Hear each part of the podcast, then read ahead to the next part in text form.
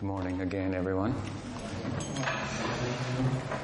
Since our last uh, meeting together. Been very nice. Many devotees have expressed that they felt this was the uh, best of our festivals so far. So my thanks to Namarasana for all her efforts. She's been the main organizer and to her assistants like Nityangi and others who have been very, very busy. So, with that, we'll ask for questions this morning. Any question? Yes. Ramesh, I was wondering if you could uh, clarify something I'm a bit unsure. Mm. Um, that uh, when we refer, sorry, when, when we refer to Bhakti Devi, um, are we referring to Srimati Radharani herself, or is there a personification, say like the Swarup Shakti or Hladini Shakti? Because I've heard both, but never had any praman for it, and so I was wondering if you could clear that up. Mm-hmm.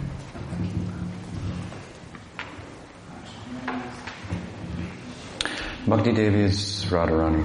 That's right. Then, and um, I think in some place maybe also Bhakti Vinod identified Vishnu Priya as Bhakti Devi. So, um, but basically, um, this Rup Shakti that Bhakti is constituted of, uh, in terms of, particularly in terms of Hladini, is most fully manifests in the, in the person of Radha, Mahabhav Swarupini. So, this is the pinnacle of bhakti. And um, just as Krishna is Swayam Bhagavan, so Radha is Swayam Shakti, hmm? original fountainhead of uh, the Shakti Tattva. Hmm? And um, and the personification, as I say, of that internal or swarup Shakti in the fullest sense. All the different devotees are personifications of some combination of the ingredients, some bit Hladini of Swarup Shakti, but it comes to its fullest expression in, in Radha. So, we don't have a separate goddess. Therefore, I sometimes say a goddess of bhakti. Therefore, I sometimes say that there's a little bit of Radha in every devotee. Hmm? She's the fullest expression of devotion. Another question? I have a question about the Gopala mantra. Uh, so, oh, uh, so my question relates to Gopala mantra. Uh, I've read once that uh, some devotees might be inclined into serving in some special mood. So one of the swamis in Gaudiya Sampradaya explained that there are names of Krishna included in the mantra, and he noticed that uh, when devotee chants Krishnaya Govindaya, so might be inclined into um, Dasya or, or Sakya. And when the, the, the, other part of the mantra is uh, a chant and evokes some, some sentiments, it means that maybe this is predisposity for um, uh, Madhurya Rasa. So, but I couldn't find any like support, like any evidence in Shastras for just uh, this kind of thought. So I thought maybe you you're familiar with it, and, uh, and maybe you could just comment. Więc w Gopala Mantrze są zawarte imiona Krishna, takie jak na przykład Krishna Govinda. I przeczytałem raz w jednym, u jednego z nauczycieli Gaudiya iż intonowanie tych imion wywołuje pewien określony efekt, który może wskazywać na inklinację do na przykład Dasya rasy albo Sakya rasy. Natomiast pozostała część tej mantry może wskazywać na to, że ktoś ma, rozwija taki sentyment do Madhurya rasy. I pytanie, czy nie mogłem znaleźć żadnej książki, która by potwierdzała to, to, to stwierdzenie, więc zapytałem Guru Maharaja, to czy on może jest zaznajomiony z tą kwestią czy mógłby skomentować. So the, the Gopal mantra is a Shruti mantra, and um, as such it's revealed in the Gopal Tapani Shruti, or Shruti is another uh, term uh, used for the Upanishads. Upanishad, so it means Upanishad means to sit close. Hmm? The implication of which is, um, I can tell you a secret. And so these are the sounds within the greater body of the Vedic uh, literature or the sacred texts of the of the Hindus that um, take us inward. Um, many of the sounds facilitate our outward life. Therefore, I cited earlier in our discussions Krishna's statement in the Gita, second chapter. He told Arjuna, "What? Um,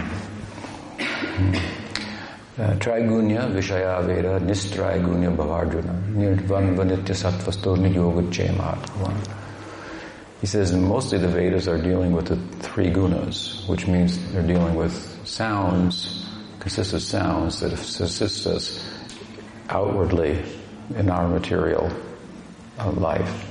But smaller section quantitatively, that is the larger section qualitatively because it uh, is the is the Purva Mimamsa or the, uh, the, the Upanishads. Hmm. It's uh, qualitatively bigger and and it, it, it deals with something that is really qualitative and not quantitative. Hmm. So it's beyond the limits of quantity and measurableness. Mm-hmm. The word Maya also means to measure. So our material life is consisting of this largely, trying to measure or arrest in the fist of our intellect everything and control it. And we, we, we need to be in control, so to speak. We want to measure it. But it's immeasurable. That's the reality. Hmm? And uh, and so the sounds from the Upanishads, from the smaller section, deal with qualitative life rather than quantitative life. Quantitative life, I mean by a life of acquisition, acquiring things, improving oneself by, uh, in terms of identification with the outer world, getting more, hmm, more, more life, longer life. Uh, uh, extending the, the thing that is this body by acquiring other things and so forth. So this is the Pravrti Marg. And this sounds bad, but it's, of course you have to see it in the context of the entirety of the sacred scriptures and how it's bringing people in that don't have an ear as of yet for hearing more confidential knowledge, for hearing that, that less is is more, for example. So you allow them to have more in exchange for some sacrifice. So, as we know, within the greater portion of the Vedas that deal with acquisition, the Pravrti Marg, there's provision or mandates for venerating the um, gods and goddesses that represent different aspects of the microcosm, macrocosm of the world that we're dependent upon we require um, to uh, for our livelihood and so forth. So, um, what's really happening in the pursuit of the more, hmm, when it's done through uh, the guidance of the sacred texts, is the only more that's really there is the sacrifice that's involved in getting this, the apparent more. The giving or the worship, the veneration of the different gods, the acknowledgement of the daiva, the trainer, the controlling uh, agency. Hmm. That's the actual more of the Pravrti Marg. Hmm. What you get, whatever you're praying for, or whatever is your ambition and so forth. It's, it's, it's, it's really, you don't really get it, right? Because you can't really hang on to it. You can't keep it. Just an appearance.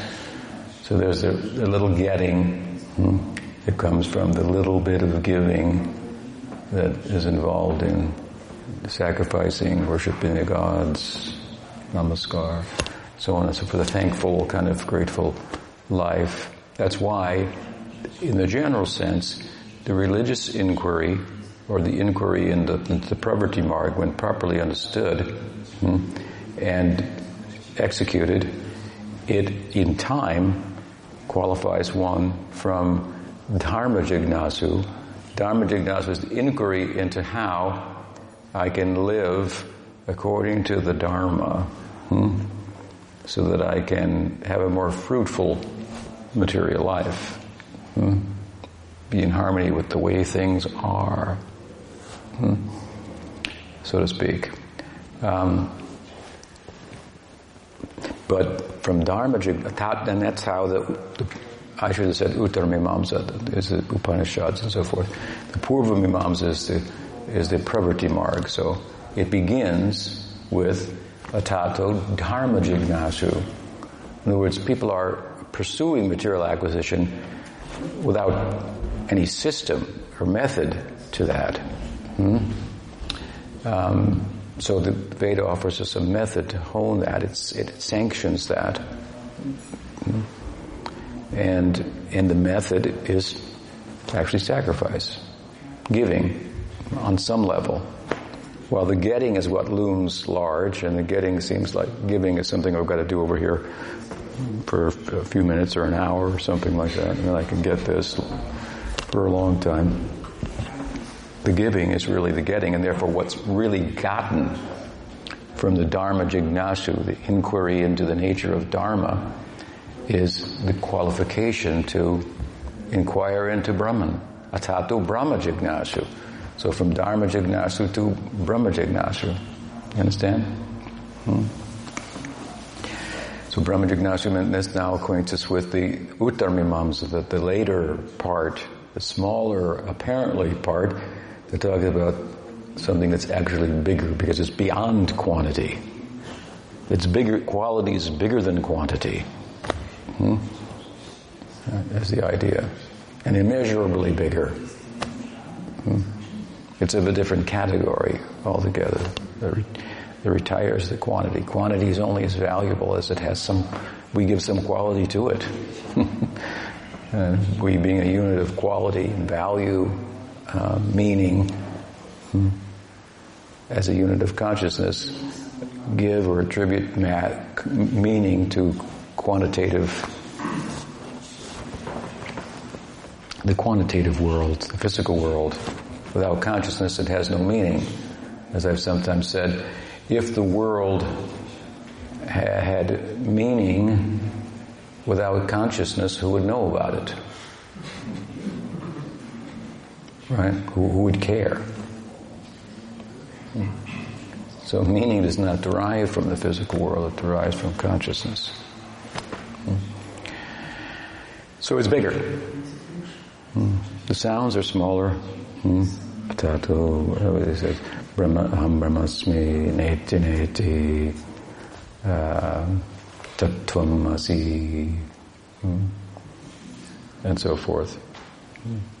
Of course, to take it to the next level, Jiva Goswami is, uh, says in his, um, I believe in the Bhakti Sandarbha, that Mahaprabhu himself said, Shrotam api upanishadam dure harikatamrita.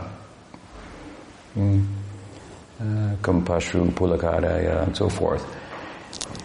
Uh, the meaning is that uh, Shrotam, uh, the, the, the, sounds of the Upanishads, Dure Harikatamrita. Dure means far away.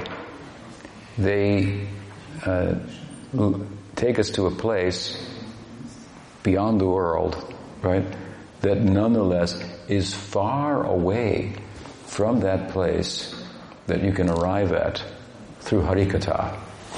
Hmm? Wherein in that place he says, Kampashu Pulagadaya. He starts, he mentions the Sattvika Bhavas, where it's a world of ecstasy. Hmm? Yeah.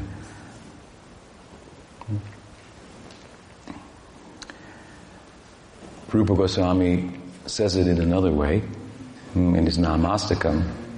What is that verse? Namastakam, where he says, he says, the, the jewels, uh,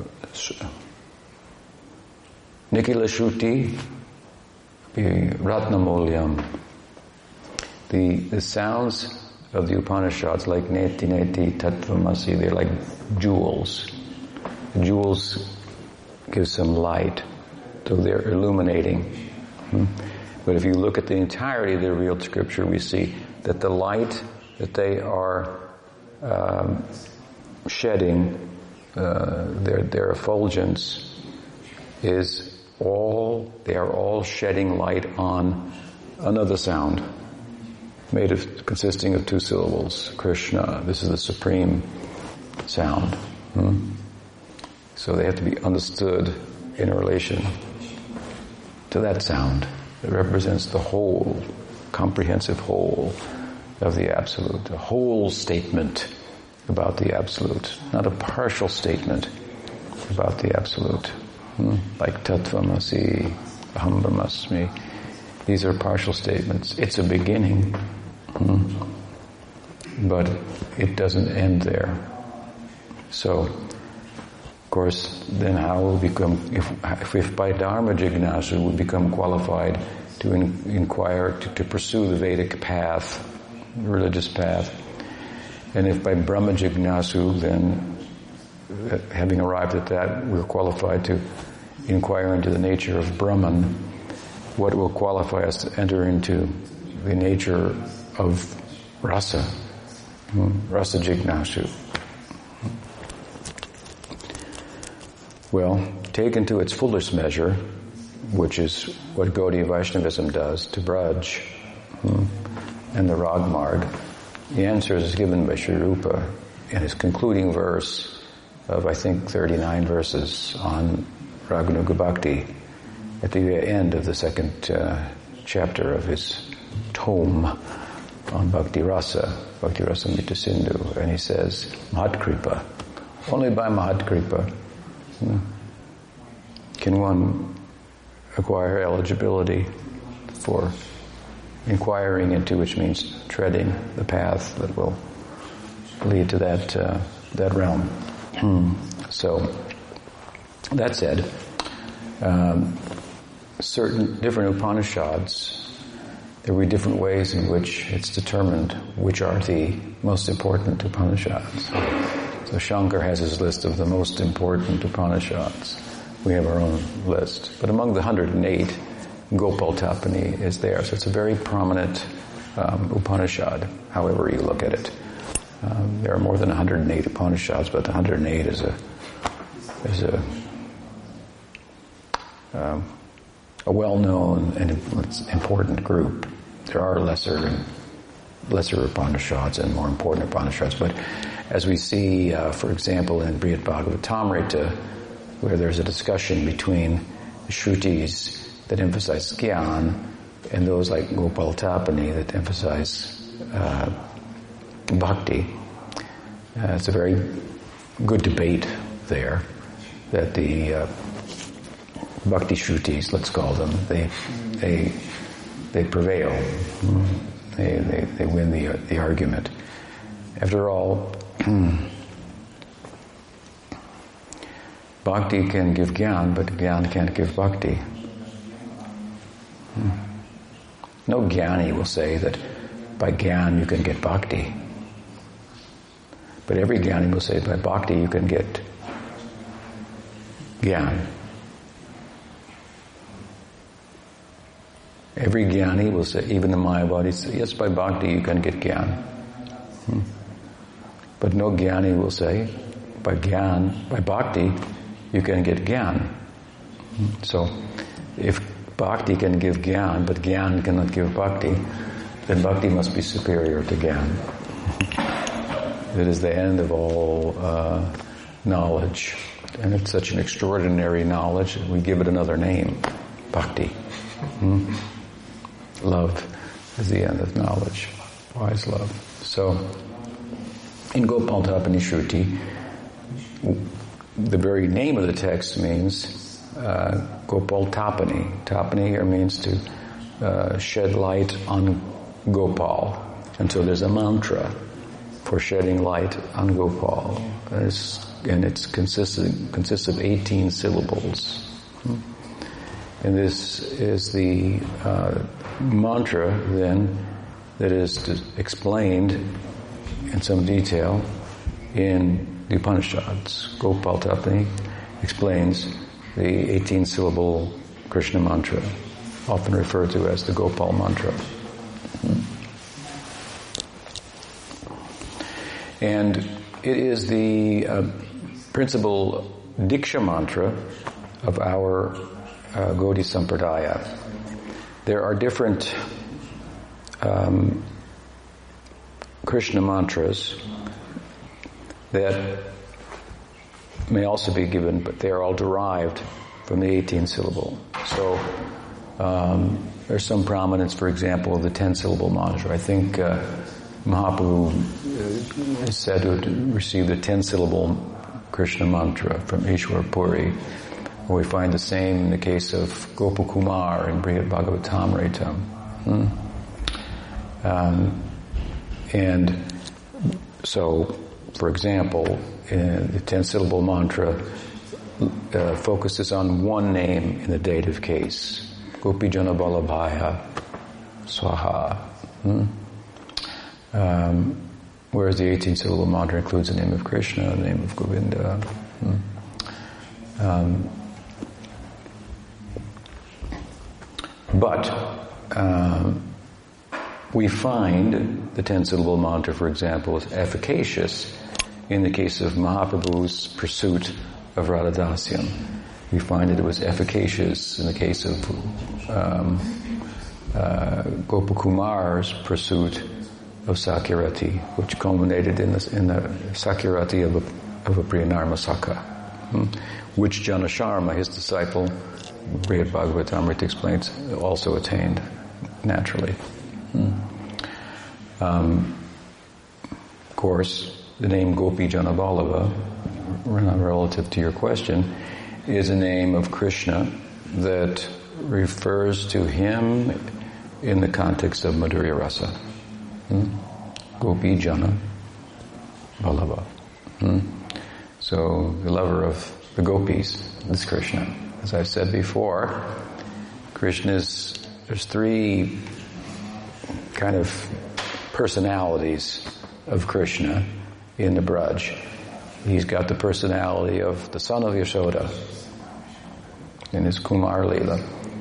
He's got the personality of a cowherd boy hmm, in his Poganda which extends also into the Kishore and into the Kumar, as I've explained in recent discussions to some extent. And then we've got Krishna who is the lover of, of Radha and the gopis. Hmm. Um, so, the name Gopi Janaballabha hmm, is, as I say, a name of Krishna that uh, um, speaks of him in the context of uh, his romantic life, which obviously the Gopikas are involved with, in which the Priyanarmasakas are, are involved with you know, as well and desire for in the context of their Sakyarati. So, uh, that said, then the name Govinda hmm, in the 18 syllable mantra is um, obviously it's, it's not a Dwarka name. it's not a, uh, neither is Gopi, Gopi Janavallabha. Hmm. This is a Vrindavan name, hmm. Name. Govinda is a Braj name because in Dwarka and Mathura, Krishna is not herding cows, right? Hmm. He's a, he's a prince there. But in Braj, he's a, he's a cow herder. He's a cow herder. He's a cow herder. Hmm. And um, so the name Govinda, being a Braj name, then in the dative case, there it's supplication to him. It, it, it, uh, um, the focus of that name is Sakyarasa. Hmm. You can include uh, Vatsalya in there to some extent, but very prominently Govinda refers to, of course, go means cows, go means earth, go means Aveda, go means the senses. But in Vrindavan, Govinda means, he means who, who gives pleasure to the cows. You can say he gives pleasure to the senses of all the devotees as well, but hmm, it's a, a, name that uh, is uh, much more from the rasic point of view hmm, in terms of what rasa it may most fit with, then this is um, Sakyarasa. Indeed, um, the very term Gopal mantra, Gopal, Gopal is, is uh, of course, a, a, name that also refers specifically to Krishna and Sakyarasa. An interesting uh, point worth uh, raising that comes to mind uh, at the moment is that uh, this is the favorite name for Krishna of Jiva Goswami if you study his writings. Indeed, his final work is entitled Gopal Champu. Hmm? He, um, he, wrote a book for the pleasure of Leela, Leela Granta, describing the Leelas for the pleasure of Rupa Goswami. And in there, he, he invoked the name Madhava, Madhava Mahotsava, but it's relative to that he was writing it particularly Leela Granta for Rupa Goswami. Hmm? Otherwise, he likes the name Gopal and very much. And in his childhood, he worshipped Krishna and Balaram deities, Jiva Goswami.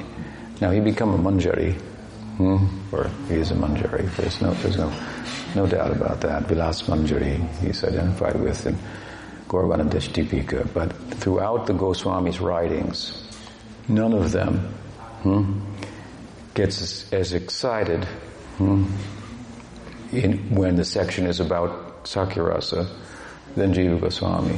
Hmm?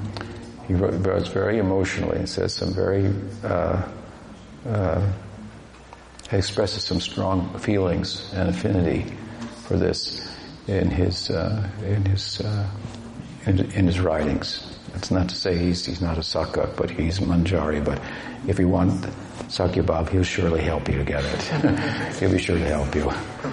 Uh, of course, without making any comment on it, he also says in in in his um, Priti Sandarbha that the the gopis' love for Krishna in Vrindavan is mixed with Sakya. He gives no explanation. This, this, this, this, does not correspond with what Rupa Goswami is taught in Ujjwal Nilmani or in um, Bhakti Rasamrita Sindhu, but it just must be his he likes it a little bit. So, um, just as an aside, the book Shruti, we're speaking from where, where the Gopal mantra is found. I mean, it's called the Gopal mantra. Um, so, um, we have good reason to uh,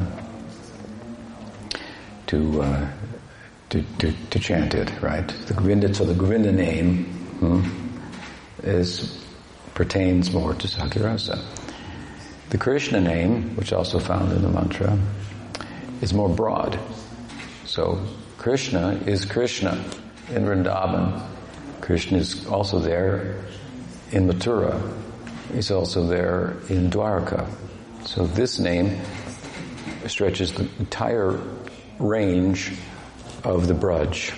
Braj is made up uh, largely, significantly, of three population centers, Dwarka, Mathura, and the extension of, of Mathura, the rural area connected with metropolitan Mathura, we call the Braj. Sometimes Braj refers to the entirety, the Braj Mandal, in which Mathura, or Mathura Mandal, but there's uh, a significant uh, difference between the lifestyle in Mathura which is city life, and the lifestyle in in Vrindavan, in, in, in, the rural sector. So we often then distinguish between Mathura and that rural area by using the, invoking the term Vraj to refer to the, the rural area, Vrindavan and so forth. Mm. So the Krishna name goes the whole, covers all three. Mm. And when we go outside of the Braj to Mathura and to Dwarka, we find some mixed forms of rag and vaidhi and the full face of vaidhi bhakti for Krishna. For example, in Dwarka. Hmm? There we find vaidhi bhakti for Krishna. Hmm? So, the whole of the Goloka, then, possibilities, I want to say, of Goloka, are found in the 18 syllable mantra. And I've explained this in, in, uh, in my commentary on Gopal Tapani. You might want to look there again. I'm sure you've read it, but you could look there again. And it has been translated into Polish also, in case you haven't read it. Hmm. Uh, it's a book about the main mantra of our sampradaya that you receive when you get uh, diksha. You get other mantras as well for worship and so forth, but this is the main mantra. Diksha is complete with this mantra. There's a Gayatri that corresponds with it, Kam Gayatri. Hmm. Um, but um, this is the main uh, Diksha mantra. So all the sentiments uh, that you could have in relation to Krishna are found therein. And as the devotees chant that, then one name or another will become prominent. One, one name will become the subject. Others will be will will uh, be seen as um, aspects hmm, of it. So, yes, it's not that the, the cowherds who are not Priyanarmasakas don't know anything about it. Krishna loves Radha. I mean, Sri Sridham is her, her brother. He knows everything because Sudam, Sridham, Dam, Kinkini, as I said the other day, these are the antakaram of Krishna personified. So his chitta, his manas, his buddhi, his ahankara are cowherds. That's how much he's a cowherd. Um, and uh, so wherever Krishna goes, his antakarna goes. So they, he goes with the gopis. He leaves the cowards behind. He leaves Sridham behind. He's a Priyasaka, not a Priyanarmasaka, but in the form of his um, um, being the part of the Antakarna of Krishna. He's present there. Therefore, in Bhakti Rasamrita Sindhu in his commentary, Jiva Goswami says, yes, these four are Priyasakas, but there are, they're Priyanarmasakas. The implication is in that the Priyanarmasakas are privy to the romantic life of Krishna, and they are as well. The difference, however, between them and the Priyanarmasakas is they're not actively participating in their swarups, but they're aware of these in the form of their um, being uh, the actual personifications of the Antakarn of Krishna. So there's the personification of this aspect of the Antakarn, the Chitta, the Ahankar, and so forth, that doesn't actively participate in those leelas, but the Antakarn itself does.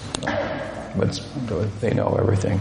Hmm. Um, so, that being the case, the name Gopi Jana is an aspect of Govinda. Krishna is a coward, and he also loves the gopis. Hmm. Govinda is a coward, is our uh, beloved, and he's, he's also the gopis. Hmm. Some it becomes secondary. And, similarly, if it, we look at Gopi Jana Krishna lover of the gopis, the fact that he's a, a cowherd or the, uh, or um, obviously that he goes to Mathura Dwarka, or these are secondary aspects. So there's, there's a way in which we can look at the names, the principal names in the, in the Gopal mantra, hmm, as uh, pertaining more to one sentiment or another, and and and uh, covering all the, including all the sentiments that are um, possible to attain in the greater expanse of Golok. Hmm, that help? Yes, but. Uh, uh maybe maybe I wasn't clear about my oh. question, so I, I, just I understood the foundation because you're Guru Maharaj, you've been just giving the foundation now now. Oh, all the window, like window of opportunities, yes. But my question is that I read that when you chant this mantra, yes, and you feel that some sentiments are just stronger, emphasized by one of those names you've been mentioning, so it means that you got you are inclined somehow. It's like uh, it was explained that it gives you some kind of um, uh, you are attracted. direction, that you are attracted. Uh, to one of those. Well, that's what I'm saying.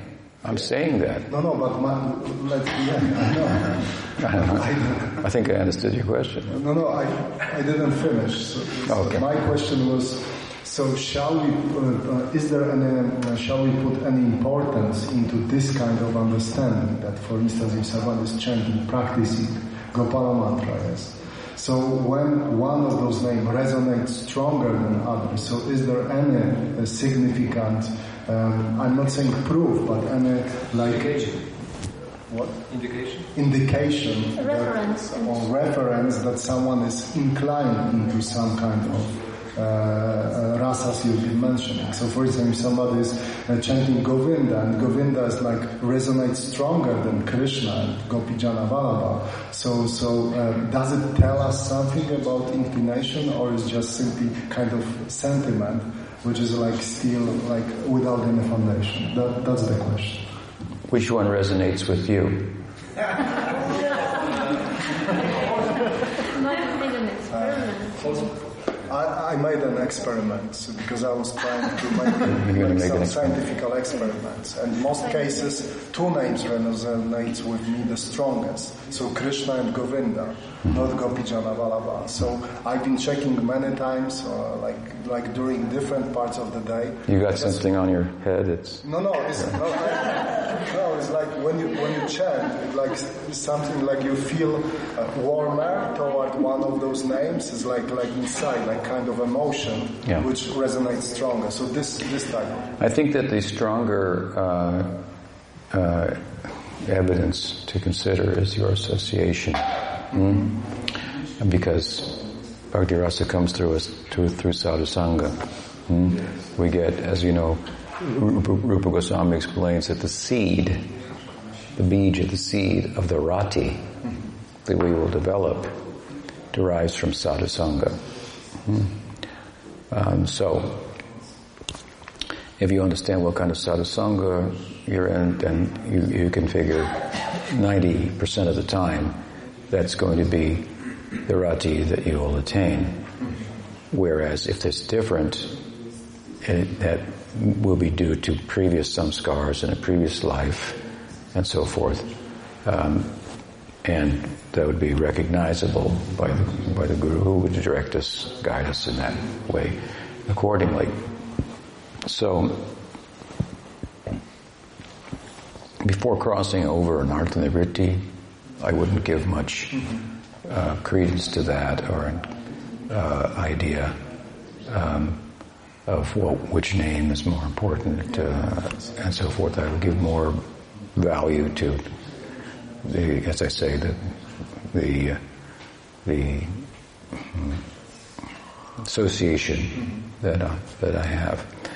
And also, it's of course it's possible that, uh, for example, in, in in the pursuit of Sakyarasa, like we look at um, my Maharaj Prabhupada, he was born in a Sakyarasa family actually, hmm?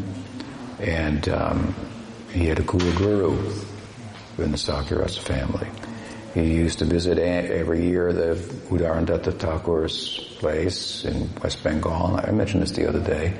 Uddharan Datta Thakur's Subahu, the Priyanarmasaka of Krishna Lila, very, very prominent, prominent person in Nityananda's wide campaign in, in Bengal that he was commissioned to undertake by Mahaprabhu, mm, even at the expense of coming and meeting him with him with, with him at, at Rath Yatra.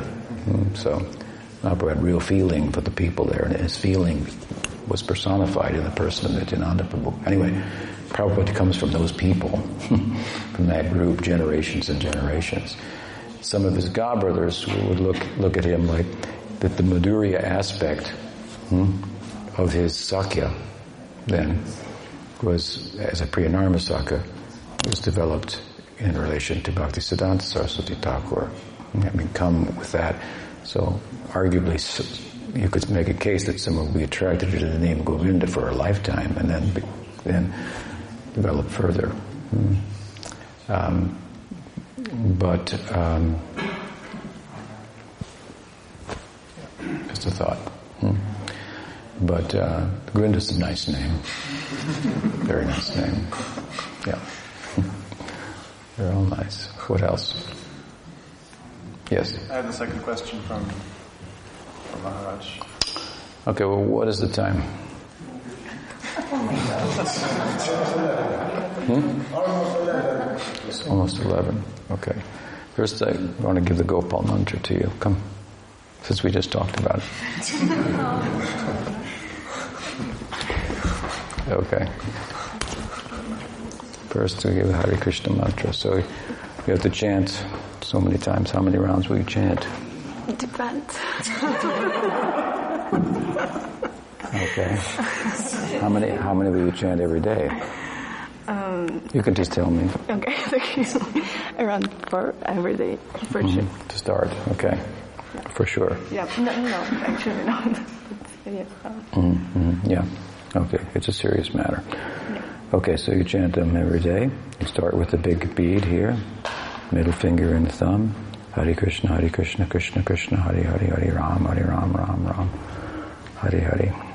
Okay. I don't have all the ingredients here, but um, you need tilak. You need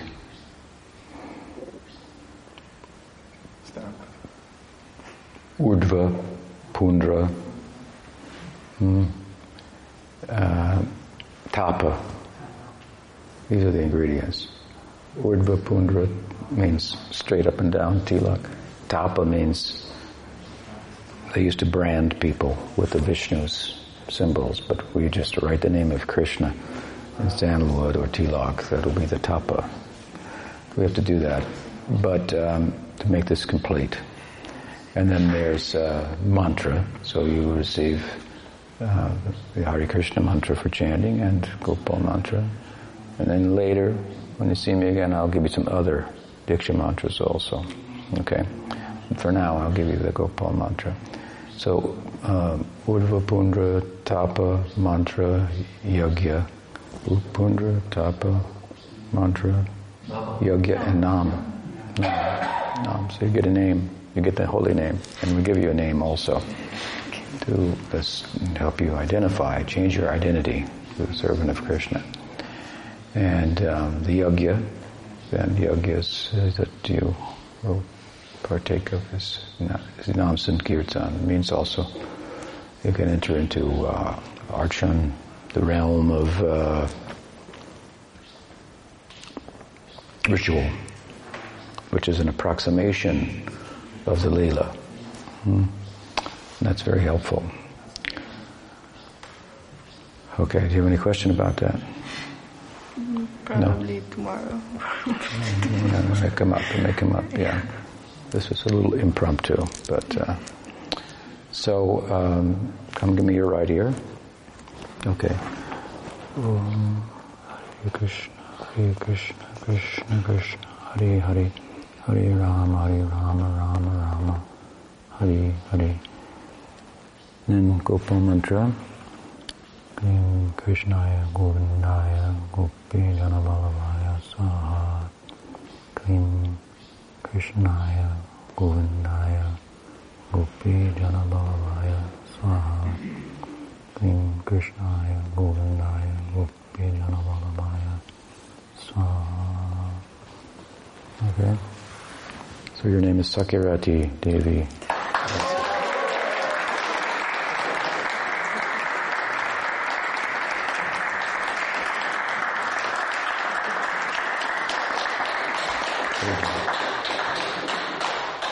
So we, we talked about the names of Krishna in the mantra, but we didn't talk about the the uh, Swaha. So who is the Swaha? We did talk about her actually with Manamohan's question. So Swaha is, of course, it, it means like like giving ourselves to the sacrifice. So I've written a nice commentary on that, Gopal Tapani, that you can reference and shown how the how the name Swaha reaches up to represent fully uh, Radha, who is the full personification of sacrifice. I often say that love is born uh, from the womb of sacrifice. Hmm. Actually, uh, Guru Vakya wanted to make a little video of me talking about that and some of those other little sayings that uh, I've come up with at times. Um, he said he had put that on the Facebook and there was a lot of comments on it. Some people said, I don't, that's not our experience that love comes from sacrifice. but I think you have to differentiate love from infatuation and love from lust. We look at the Jesus of Nazareth, he would say, yes, uh, love comes from sacrifice, right? Good example of the kind of love we're talking about. Love that is love no matter how you look at it. Because if I love you, but I don't, it means I don't love somebody else, then it's not love from every angle, right?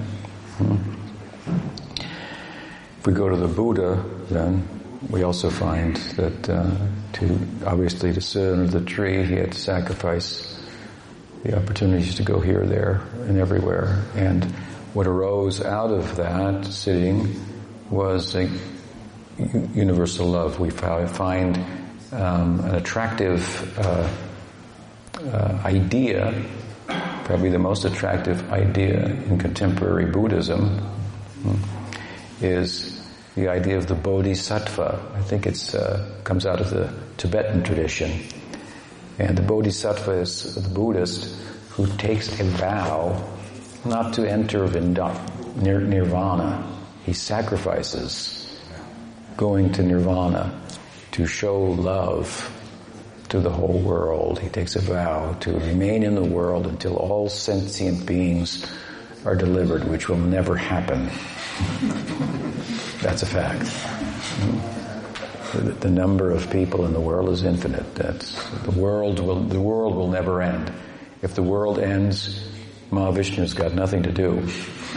He has no Shrishti Leela. So worlds have no beginning world, the world has no end. Cycles end, but if there's no beginning to the cycles, there'll never be an end to that. It's a lila.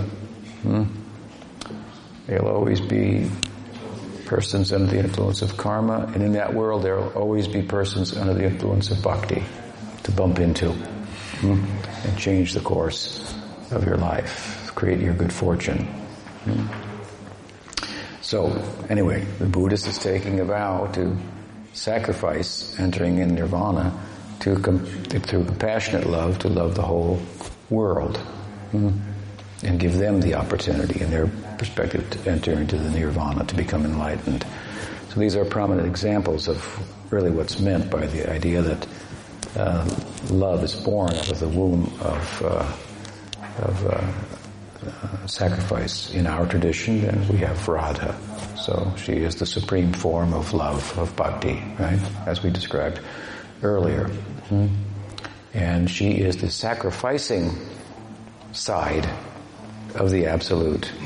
She is the giving side, and Krishna is the taking side, right? He's the enjoyer, she's the giver. Love is about giving, it's not about taking. And giving is a sacrifice at some point but when I say that love is born out of the womb of sacrifice, by starting to give because mom said, say thank you, hmm? give back. He gave you something to give back, say thank you. Okay. Thank you. You know, thank you. Not like your daughter. Thank you. so that's the beginning of it's a little painful giving, hmm? not being the center. Of course, this childhood is the child. Uh, that's the problem with our president. He never, you know, in our country. He never got out of childhood, which is I'm the center, everything, you know, it's around me, my whims, or, or one minute, or everything. Um, what do they call that? Hmm the narcissistic phase of life. So if you don't grow out of that, you've got a narcissistic personality disorder uh, as an adult. You can't uh, you're supposed to, that's what adulthood is about. Start to learn that it's not all about you. There's other people out there, actually. You have to interact with them. Hmm? And the best, the fullest sense of interacting is through love and affection. And when we enter into that, we find that it, there's a lot of giving that's involving, involved, right? In, in, a, in, a, in a marital relationship, people have to give, they have to sacrifice. And that's what is the challenge. If you can get beyond the infatuation, hmm, which really doesn't have anything to do with love, infatuation, so to speak, to the sacrificing for one for one another, hmm, then then that becomes lasting, enduring bond, right? Of actually loving, caring. Probably should say love. If you love someone, you're going to serve them, right? So. So we need to, when we say love is the, you know, say it the opposite way. Love is born from the womb of sacrifice, and the Gita says suffering or pain, kind of the opposite, uh, if, uh, uh, in a sense, is born from the womb of attachment. Hmm? So attachment gives birth to suffering, which is ignorance. Attachment means I think it's mine. Hmm? I'm the taker. I'm the enjoyer, I'm the possessor, I'm the owner. And the Gita says, you're not, right? Hmm. Says, what does the Gita say, fifth chapter? End of the fifth chapter. Bhoga, Bhoktaram yajnatapasam sarvaloka maheshwaram. I'm the enjoyer of everything. Hmm. You can enjoy by acknowledging that, because then you can be the friend of the one who owns and enjoys everything, what will be left for you to know or and to have? So you have Him. Hmm. Uh, so, so the idea that suffering is born from the womb of sacrifice, that's, I mean, excuse me, from the womb of attachment, that's, we can make a very strong case for that. That's to say that ignorance is born from attachment and enlightenment, if, uh, if it is love, hmm, which we, that kind of that we're all pursuing, it's born from the womb of sacrifice. And Radharani is the supreme form of sacrifice. Vishnu Priya, I mean Mahaprabhu, as I said, Bhakti Vinod in some places said Vishnu Priya is Bhakti Devi. He's thinking in the context of Gaur Lila that the sacrifice that she made, hmm, that he could go take sannyas and deliver the world. She was, she more than even Sachi, right? Sachi could be taken to Advaita's place and and uh, as as he was or she was by Nityananda Prabhu after Mahaprabhu took sannyas, but Vishnu Priya couldn't have come, right? So her sacrifice allowed, in one sense, Mahaprabhu to deliver the world. So, so bhakti is. Uh, yeah, it's a supreme sacrifice. And kirtan, yajna. Yes, Maharaj. Yes, I want uh, just a short answer for you, just to confirm, because I, I had a lecture and I was given the, uh, the, the question about uh, about bhakti. If bhakti, if it's inherent in jiva or not, and then I have my own opinion about this. But uh, I went in, into the internet to see what others have to say. And I found the situation that like the traditional uh, uh, uh Paribas says, okay, it, it comes from outside. The ISKCON people say it's inherent. And then what is much more interesting for me is that in the Gaudiya I saw like a, uh, three opinions also. Narasingha Maharaj is of the opinion that it's inherent. Bhakti Balabdita Maharaj says it's inherent. And then I see your article about this, which is kind of uh, trying to uh, reconcile both positions. So did I understood you properly? You... Well, Because I- but from from sorry, but from the lecture just two days ago, it, it became like obvious for, for me that you are of opinion that it's like coming from outside. Is that correct understood by me or not? Yes, uh, bhakti is constituted of Krishna's Swarup Shakti, Yes. right? Samvit Hladini. Sudha Sattva Visheshatma Prema Suryam Susamyabhak, right? So the Tatastha Shakti is not partially constituted of the Swarup Shakti. Yes. Therefore, bhakti is not inherent in the jiva. Yes. Hmm? That. However, bhakti may be inherent in the jiva hmm, in this life if the jiva got bhakti samskaras in his previous life or a previous life. So in some cases, persons may come into the fold of bhakti and bhakti is inherent in them already. Hmm?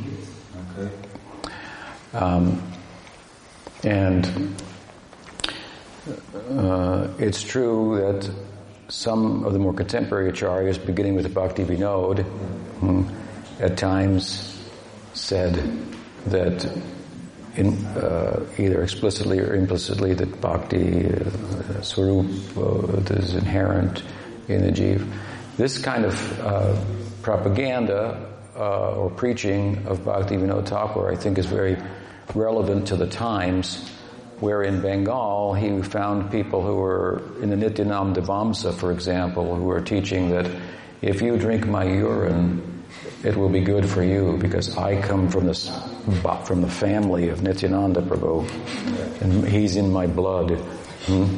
and uh, and uh, therefore, uh, you know, they were selling mantras and swarups and so forth, and uh, and and so to kind of counteract that, sometimes Bhakti would say, you know, Bhakti is it, it's you don't have to get it from one of these guys. It's it's in your heart, chant, and it'll come out, um, and so forth. But technically speaking, so there may be ways to harmonize that and and so forth.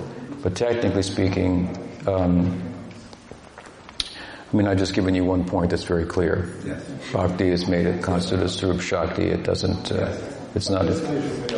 also, the question is answered by Rupa Goswami directly about uh, when he says in Bhakti Rasamrita Sindhu that uh, the Madhurya Rasa, objectively speaking, appears to be the highest ideal. Why then do some people, why doesn't everybody take it up? He says the reason is because they've had uh, samskars for bhakti in previous lives of a different, for Sakya, for example, or Vatsalya. And so therefore, that's the genesis then of bhakti. And Vishwanath Chakravarti Thakur gives uh, a commentary on the verse. He says, so if you have been influenced by Dasiras Bhakta in the previous life, you will get Dasiras in this life and so forth. So coming from Sadhu Sangha, we know that bhakti comes from bhakti. Yes.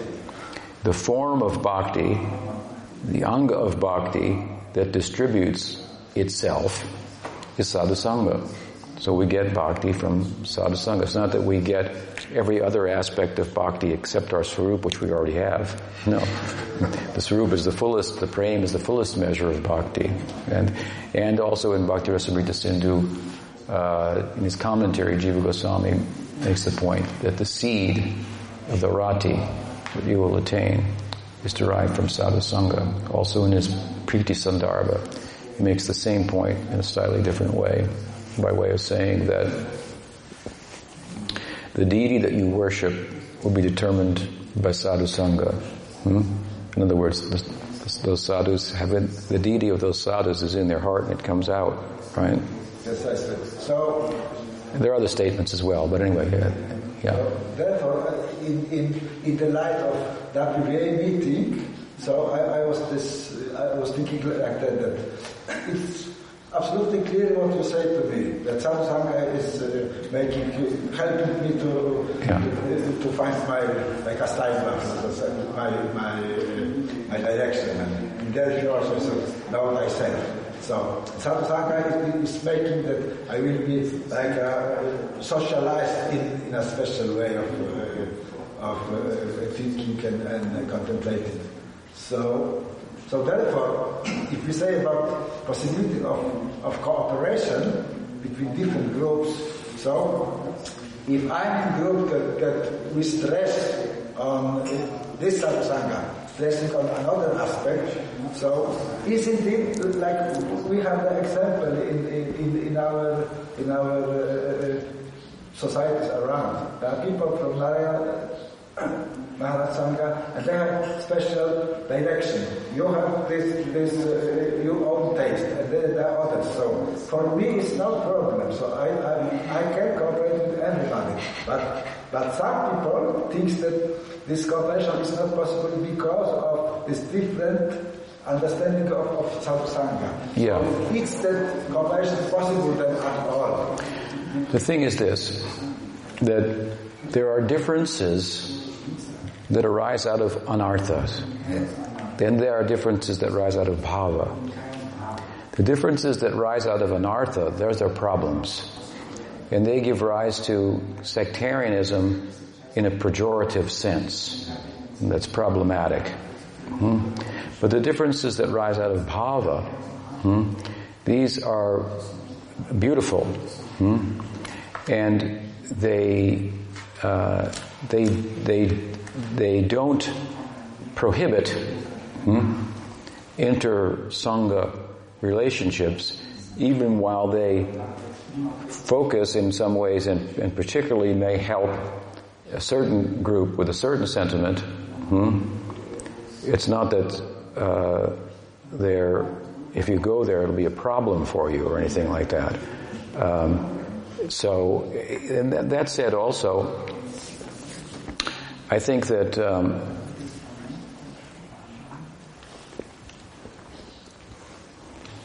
there are examples in sanghas led by someone, for example, in Madhurya Rasa, where disciples are connected with that guru and they themselves are coming from a background in previous lives um, related to, say, Sakyarasa, hmm? and vice versa. Let's take our Sampradaya. Our Sampradaya is saturated with Madhurya Rasa. Saturated. And due to the influence of Nityananda Prabhu, there's also an undercurrent, secondary current of Sakya. Hmm? So could Chaitanya Mahaprabhu and Nityananda Prabhu associate closely? no problem. That's one way, one way to look at it. And everybody's worshiping both of them. Look at them from a slightly different angle, perhaps. But um, so um, this is the whole of the, you know, the Gaudiya emphasis. And with regard to rasa, Vatsalya rasa is enemy of Madhurya rasa. Vatsalya rasa is enemy of Sakya rasa. Rasa is enemy of, of, of both of them also. Shanta rasa is enemy of all, everybody. so, but Madhurya rasa and Sakya rasa, they are friends of one another. They are friends. So they, they complement one another rather than uh, uh, diminish one another. They cause one another to flourish. Hmm? Um, so, no problem. Okay. Mm-hmm. And um, one time, I was speaking with Bhakti Pramod Puri Goswami Maharaj, and I read him the poem of Prabhupada in the Jaladuta, hmm? where Prabhupada expresses his desire to, to attain Sakyarasa very clearly. This is a private prayer of Prabhupada. He wasn't, he didn't have a whole movement that he was hiding his sentiments from or anything. He didn't know if he'd ever even make a disciple, but he was expressing his inner feelings. And uh, so I read it to Puri Maharaj, of course, and he said, yes, Sakyarasa.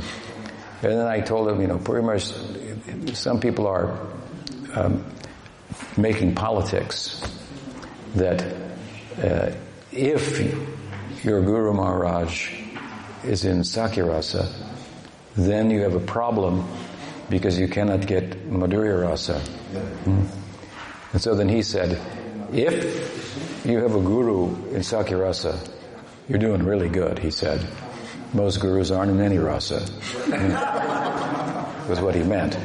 And he said, so if you have a guru in Sakyarasa, Baba, he said, if you have a guru in Sakyarasa and you think you have a problem, then you have a problem. Hmm? He will arrange everything for you. Hmm? He will make all arrangements. No problem.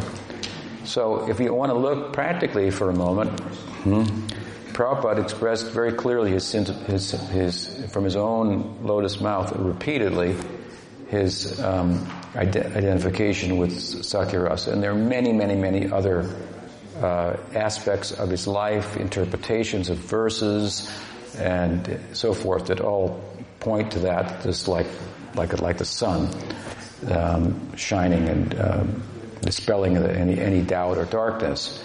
Um, and uh, many, many, many of his disciples, without thinking about it, without knowing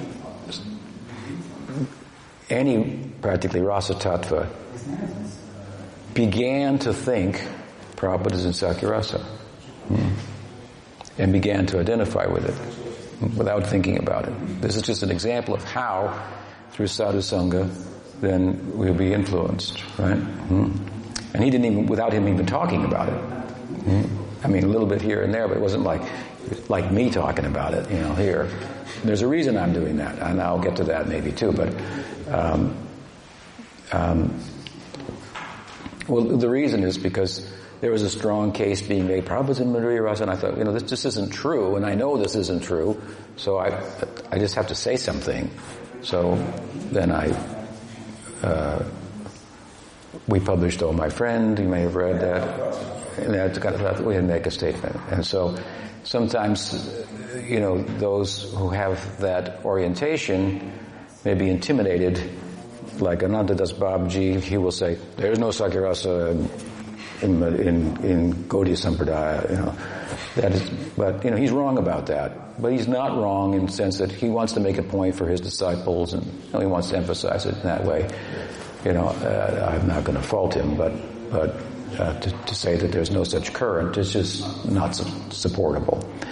Um, so, I mean, Narayan Maharaj was just, you know. When I talked to him, he said, yeah, yeah, okay. Privately, I talked to him on two, three occasions, and also in a letter. Yes, if you think that way, it says, all right, I have to say.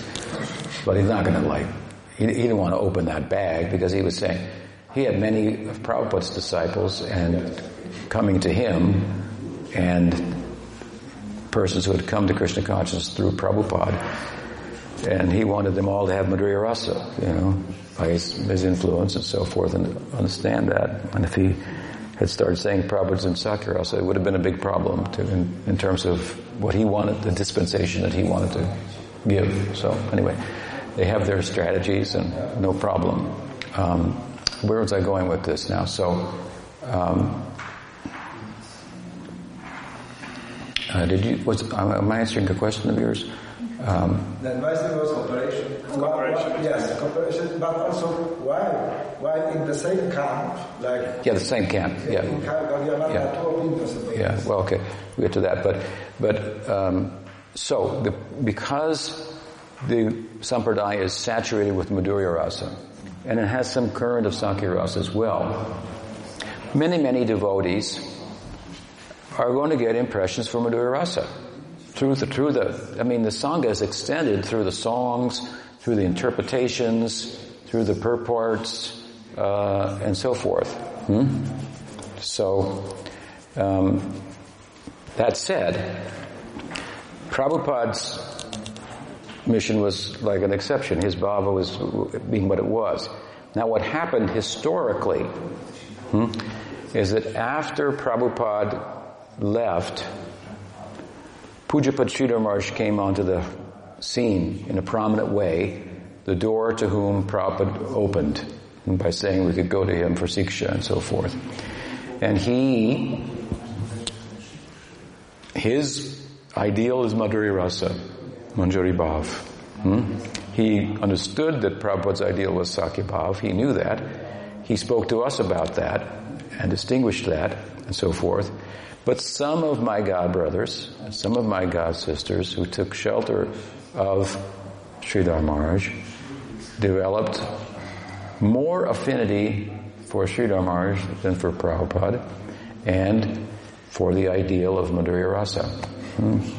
So whatever influence or samskar they may have had for Sakya Bhakti through Prabhupada's association wasn't developed enough hmm, to not be overcome by the competing influence of Madhurya Rasa.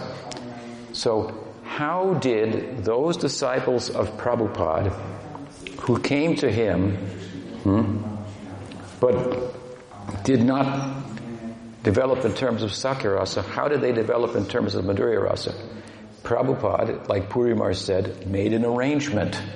Hmm? It's very practical. He made an arrangement. Sridhar Maharaj. Hmm? Very practical. Later, uh, in the world scene of the international community of disciples that devotees that came through Prabhupada's campaign, um, uh, Bhaktivedanta Narayan Maharaj became a prominent uh, world preacher. Hmm? And some of the, a little later now, but 10 years later, some of the disciples of Prabhupada came under the influence of Narayan Maharaj. He was emphasizing Madhurya Rasa. You take Jadurani, for example, Shyamarani. Now she's pursuing the Madhurya Rasa, right? Hmm? By the power of his influence. Hmm? So, Prabhupada also made that arrangement. He brought him into the circle and uh, he said, you know, if I pass away, you can ask Narayan Maharaj Mathura to come and perform the, about how to perform the ritual and so forth. And, and these are the two persons that he mentioned, Sridhar Maharaj. I was there, Tamal Krishna Maharaj asked, if you leave, which seems imminent, um, is there anyone we can, how will we do the funeral? How will we do that? He said, you talk to Narayan Maharaj in Mathura. He knows this. And then Tamal said, is there anyone else we can consult with after you leave? And he said, for philosophy, my God, whether be our Sridhar Maharaj of Navadvip. Hmm? So, you know that history. So, in one way or another, he brought them in. Prabhupada did depart. Narayan Maharaj came, performed the yoga. He started getting to know some of Prabhupada's disciples. Some of them became attached to him and so forth. And so, Prabhupada made the arrangement. Hmm? And, and we see that influence in Prabhupada's disciples for Manjari Bhav, it's coming from outside. Prabhupada. Hmm? Not that he didn't teach about it, he did. Hmm? Like I reasoned, ISKCON likes to be different from everybody. Yes. So why not be different in this way? Say, we are the Sakyabhav group. That's a beautiful way to be different. Hmm? Instead of based on apasiddhanta or, you know, you didn't fall from Goloka type, you know, misconceptions, anarthas, and so forth, which makes your sectarianism pejorative. It doesn't have to be sectarian, doesn't have to be pejorative. It's, it can be positive. We have our own sect. It has its own way and feeling and so forth, and it's it's different, but it's a beautiful difference hmm? that won't um, inhibit or prohi- prohibit interaction with other sanghas. Hmm? Yeah. Okay. Sadhusango ke jai. Gaura Premanande. Haribol. We'll have to save that question for another night today. It's been very nice to be here with all of you, and I look forward to coming again next year. And you can meet me in Madhuvan, if you like, or in Saragrahi. I'll be there in October. Madhuvan in probably November, December, January, February. Please come. You have to come again. I need to paint the deities there. You understand? okay. Gaura Premanande. Hari